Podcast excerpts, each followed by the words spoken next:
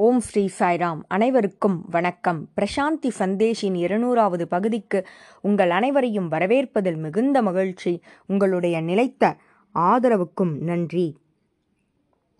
இன்றைக்கான தலைப்பு என்னவெனில் we are divided we are divided என்பதன் அர்த்தம்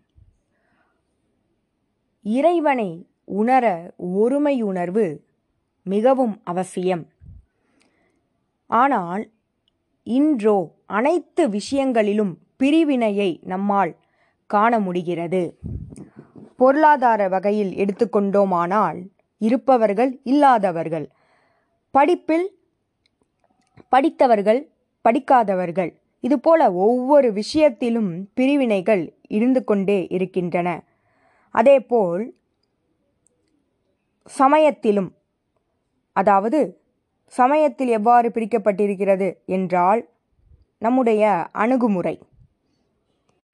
ஒன்று மெட்டீரியலிஸ்டிக் அப்ரோச் அதாவது உலகம் சார்ந்த அணுகுமுறை. இன்னொன்று ஸ்பிரிச்சுவல் அப்ரோச் ஆன்மீக அணுகுமுறை. இங்கு யார் உலகம் சார்ந்தவர்கள்? அதாவது உண்பது தூங்குவது வாழ்க்கையை அனுபவிப்பது இதுவே இவர்களுடைய நோக்கமாகும். இந்த வாழ்க்கை ஒரு விபத்து போன்றதாகும். இந்த வாழ்க்கை எங்கும் ஒருவரை எடுத்துச் செல்லாது. இந்த வாழ்க்கைக்கு ஒரு அர்த்தமும் கிடையாது முக்கியத்துவம் கிடையாது.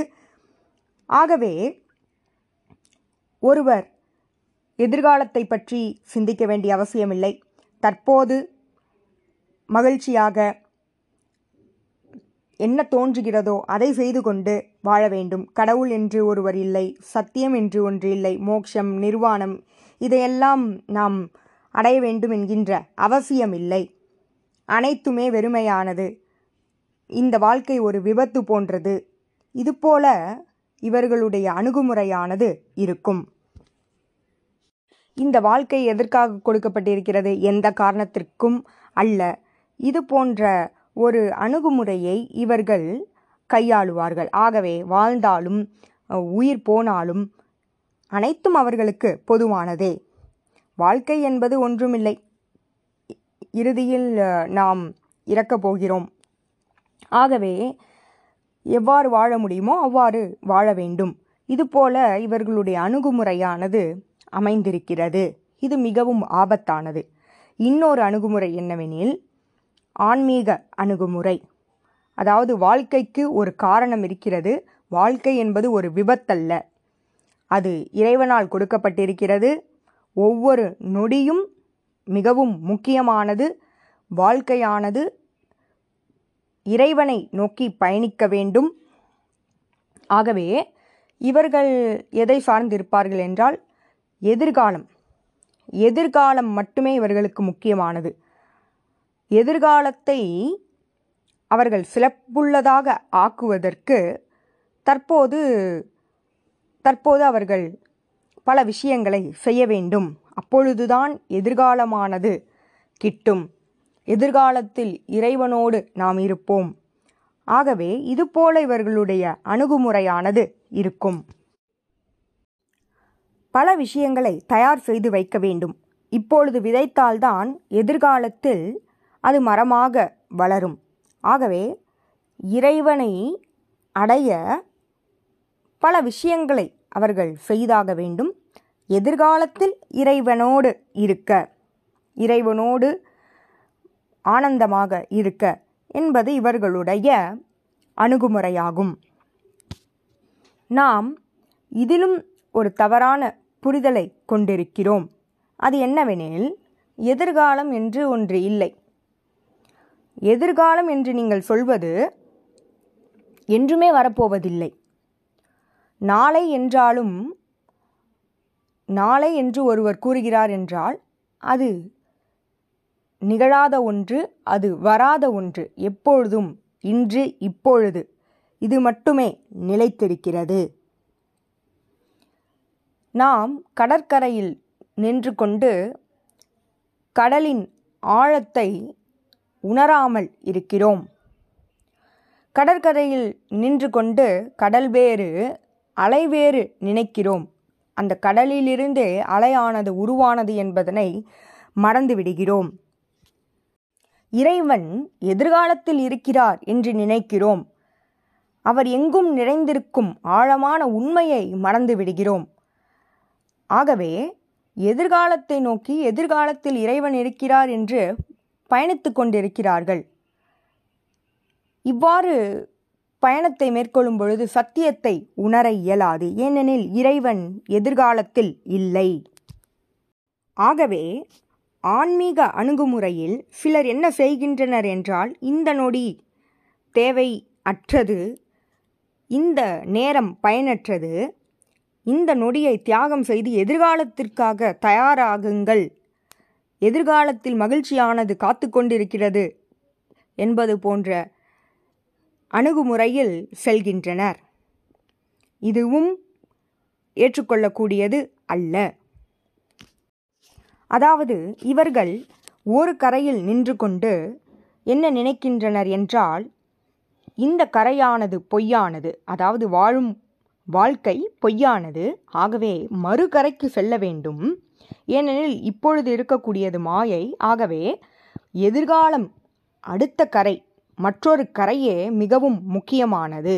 ஆகவே இங்கிருந்து அங்கு செல்ல வேண்டும் என்று இவர்கள் அனைத்து விஷயங்களையும் செய்கின்றனர். ஆகவே இவர்கள் என்ன சொல்கின்றனர் என்றால் நேரத்தை வீணாக்காதீர்கள். ஏனெனில் இந்த கரையானது மாயை. இங்கு நாம் அகப்பட்டு விடக்கூடாது. ஆகவே இங்கு மகிழ்ச்சியை நாம் மகிழ்ச்சியை நாம் அடையக்கூடாது மேலும் மகிழ்ச்சியில் திளைத்துவிடக்கூடாது அக்கரையில்தான் மகிழ்ச்சியானது இருக்கிறது என்று இருக்கக்கூடிய பொழுதினை அவர்கள் வீணடிக்கின்றனர். தற்போது மகிழ்ச்சியாக இருந்துவிட்டால் அது பாவம் என்றும் சொல்கின்றனர். ஆகவே இப்பொழுது மகிழ்ச்சியினை கைவிடுங்கள். ஏனெனில் இது ஒரு தண்டனை போன்றது. இந்த கரையில் இருப்பது மாயையில் இருப்பது ஒரு தண்டனை போன்றது. ஆகவே இங்கு மகிழ்ச்சியாக இருக்கக்கூடாது. அக்கரையில்தான் மகிழ்ச்சியானது இருக்கிறது. ஆகவே இங்கு யாருடனும் பற்றுதலை வைத்துக்கொள்ளாதீர்கள் யாரிடமும் அன்பினை அன்பினை பகிர்ந்து கொள்ளாதீர்கள்.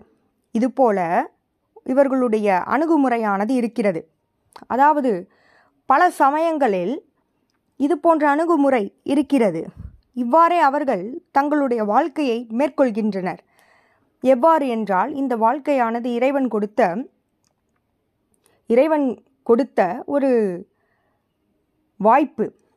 அதாவது தவறு செய்துவிட்டு வந்துவிட்டோம் அக்கரைக்கு செல்ல வேண்டும். ஆகவே தவறு இழைத்து வந்ததால் மகிழ்ச்சியாக இருக்கக்கூடாது. அனைத்தையும் துறந்துவிட்டு இறைவனை அடைய தீவிரமாக இருக்க வேண்டும் என்பது போன்ற இந்த அணுகுமுறை வாழ்க்கையே வாழ்க்கையே சூனியமாக்கிவிடும் என்பதில் எந்த விதமான மாற்றமும் இல்லை. ஆகவே இதுபோல அணுகுமுறைகள் இன்றும் நிலவி வருகின்றன. எதிர்காலத்தை நோக்கி அவர்கள் சென்று கொண்டிருக்கின்றனர். ஆனால் இந்த இரண்டு அணுகுமுறைகளையும் நீங்கள் உற்று கவனித்தால் உலகம் சார்ந்த அணுகுமுறை ஆன்மீக அணுகுமுறை. ஒன்று உண்டு மகிழ்ச்சியாக இருக்க வேண்டும். அவர்களுக்கு எந்த விதமான பிரார்த்தனை வழிபாடு எதுவுமே அவசியமில்லை. இன்னொன்று எதிர்காலத்தை நோக்கி பயணிக்க வேண்டும். இவர்கள் இருவருமே மகிழ்ச்சியை அடையப் போவதில்லை. வாழ்க்கையில் எந்த விதமான திருப்தியும் அவர்களுக்கு ஏற்பட போவதில்லை. மூன்றாவதாக ஒரு அணுகுமுறை இருக்கிறது. அவர்கள் என்ன சொல்கின்றனர்? இந்த கரை இந்த கரை இங்கிருந்தே இறைவனை நாம் அடைய முடியும். இக்கரையிலும் இறைவன் தான் இருக்கிறார் அக்கரையிலும் இறைவன்தான் இருக்கிறார். ஆகவே இதுவே அந்த கரைக்கு செல்வதற்கான வழி என்று அவர்கள் எடுத்துக்கொள்வார்கள் ஆகவே வாழ்க்கையை மிகவும் மகிழ்ச்சியாக கொண்டாட்டமாக அவர்கள் விழிப்புணர்வுடன் வாழ்வார்கள். இந்த விழிப்புணர்வு அவர்களுக்கு ஆனந்தத்தை பெற்றுத்தரும். அவர்களுடைய இதயமானது மலர்ச்சியாக இருக்கும். ஒவ்வொரு நொடியும் அவர்கள் ஆனந்தமாக இருப்பார்கள். ஏனெனில் அவர்கள் கண்டறிந்த ஒன்று இங்கு இப்பொழுது இறைவன் இருக்கிறார். அவர்கள் எதிர்காலத்தில் இல்லை. இன்று இப்பொழுது மகிழ்ச்சியாக இருப்பதால் அதுவே அவர்களுக்கு சொர்க்கமாகும். நாளை என்று ஒன்று இருப்பதை அவர்கள் சிந்திப்பது இல்லை. ஆகவே இந்த மனிதர்களே மிகவும் ஆனந்தமான வாழ்வினை மேற்கொள்கின்றனர். வாழ்க்கையை ஒரு கொண்டாட்டமாக வாழ்கின்றனர். இவ்வாறு மகிழ்ச்சியானது நிறைந்திருக்கும் பொழுது எப்படி அவர்களுடைய வாழ்வில் சோகமானது நுழைய முடியும்? நாளை என்பது ஒன்று இல்லை. இன்று மட்டுமே இப் இந்நொடி மட்டுமே நிச்சயமானது என்று அவர்கள் உணர்ந்ததால் வாழ்க்கையை வாழ்கின்றனர். இவ்வாறே புத்தர் மகாவீரர் ஆகிய அனைவரும் வாழ்வினை வாழ்ந்தார்கள். ஆகவே வாழ்வினை பிரிக்காதீர்கள். நாளை என்று ஒன்று இல்லை. இந்த நொடி மட்டுமே இருக்கிறது. பிரிவினையை ஏற்படுத்தாதீர்கள். வானத்தையும் பூமியையும் பிரிக்காதீர்கள். வேரையும் மலரையும் பிரிக்காதீர்கள். இரண்டும் இணைந்துதான் இருக்கும். ஆகவே இந்த பிரிவினையானது உங்களுடைய மனதிலிருந்து நீங்கும் பொழுது அனைத்து குழப்பங்களும் நீங்கும். உங்களுடைய இதயமானது பிரகாசமானதாக இருக்கும். இறைவன் உங்களுள் இருப்பதால் அவருடைய கருணையானது உங்களுடைய இதயத்திலிருந்து நிரம்பி வழியும். ஆகவே இந்த இரண்டையும் உலகமும் வேண்டும் ஆன்மீகமும் வேண்டும். இந்த உலகம் என்பது ஒரு கரை மற்றொரு கரை இறைவன். இந்த உலகத்தை உதறிவிட்டு அக்கரைக்கு செல்ல இயலாது. ஏனெனில் இங்கிருந்து தான் அங்கு பயணிக்க வேண்டும். இந்த கரையும் இறைவனின் இறைவனின் அன்பினை அடைவதற்கான வழியே என்பதனை உணருங்கள். இது வேறு அது வேறு என்று நீங்கள் என்று நினைக்கிறீர்களோ அதுவரை உங்களால் இறைவனை உணர இயலாது. ஆகவே உலகமும் ஆன்மீகமும் வேறல்ல. உலகத்தை உதறிவிட்டு இறைவனை அடைய முடியாது. அது உங்களுக்கு பலவீனமாக அமையும். ஆகவே பலமாக மாறுவது எப்படி? உலக விஷயங்கள் அத்தனையையும் நீங்கள் ஆன்மீகமாக மாற்ற வேண்டும். அதுவே உங்களுடைய வாழ்க்கைக்கு அர்த்தத்தை கொடுக்கும். நம்முடைய வாழ்வில் அனைத்து விஷயங்களையும் நாம் பிரித்தே பார்த்து கொண்டிருக்கிறோம். அந்த அணுகுமுறையை மாற்றினால் அனைத்துமே மாறும்.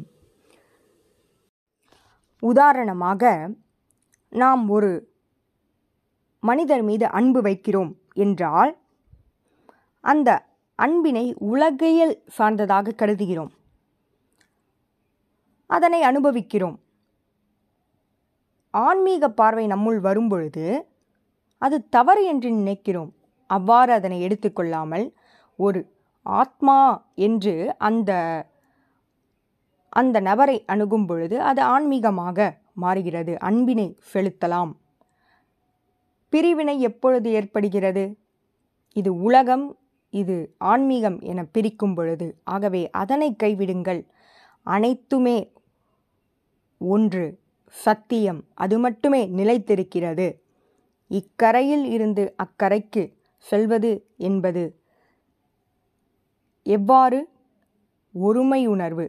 இரண்டும் வெவ்வேறல்ல. ஒரே கோட்டின் இரு முனைகள் என்பதனை உணரும் பொழுதுதான் நாம் நம்முடைய ஆன்மீக பாதையில் உலகத்தில் இருந்தாலும் மிகவும் மிகவும் எளிமையாக மிகவும் மகிழ்ச்சியாக ஆனந்தமாக இறைவனை அடைய முடியும். உலகத்தை உதறிவிட்டு ஒருவரால் அவ்வளவு எளிதாக இறைவனை அடைய முடியாது. ஆகவே உலகத்தில் இருந்து கொண்டே இறைவன் வழி நாம் வாழ வேண்டும். தர்மங்களை கடைபிடிக்க வேண்டும். ஆகவே நம்மிடையே பிரிவினைகள் இருக்கக்கூடாது. ஆகவே ஒருமையுணர்வோடு வாழ்க்கையை அணுகுங்கள். நன்றி. இதுபோல பல செய்திகளோடு உங்களை அடுத்த வாரம் சந்திக்கிறேன். ஜெய் சாய்ராம்.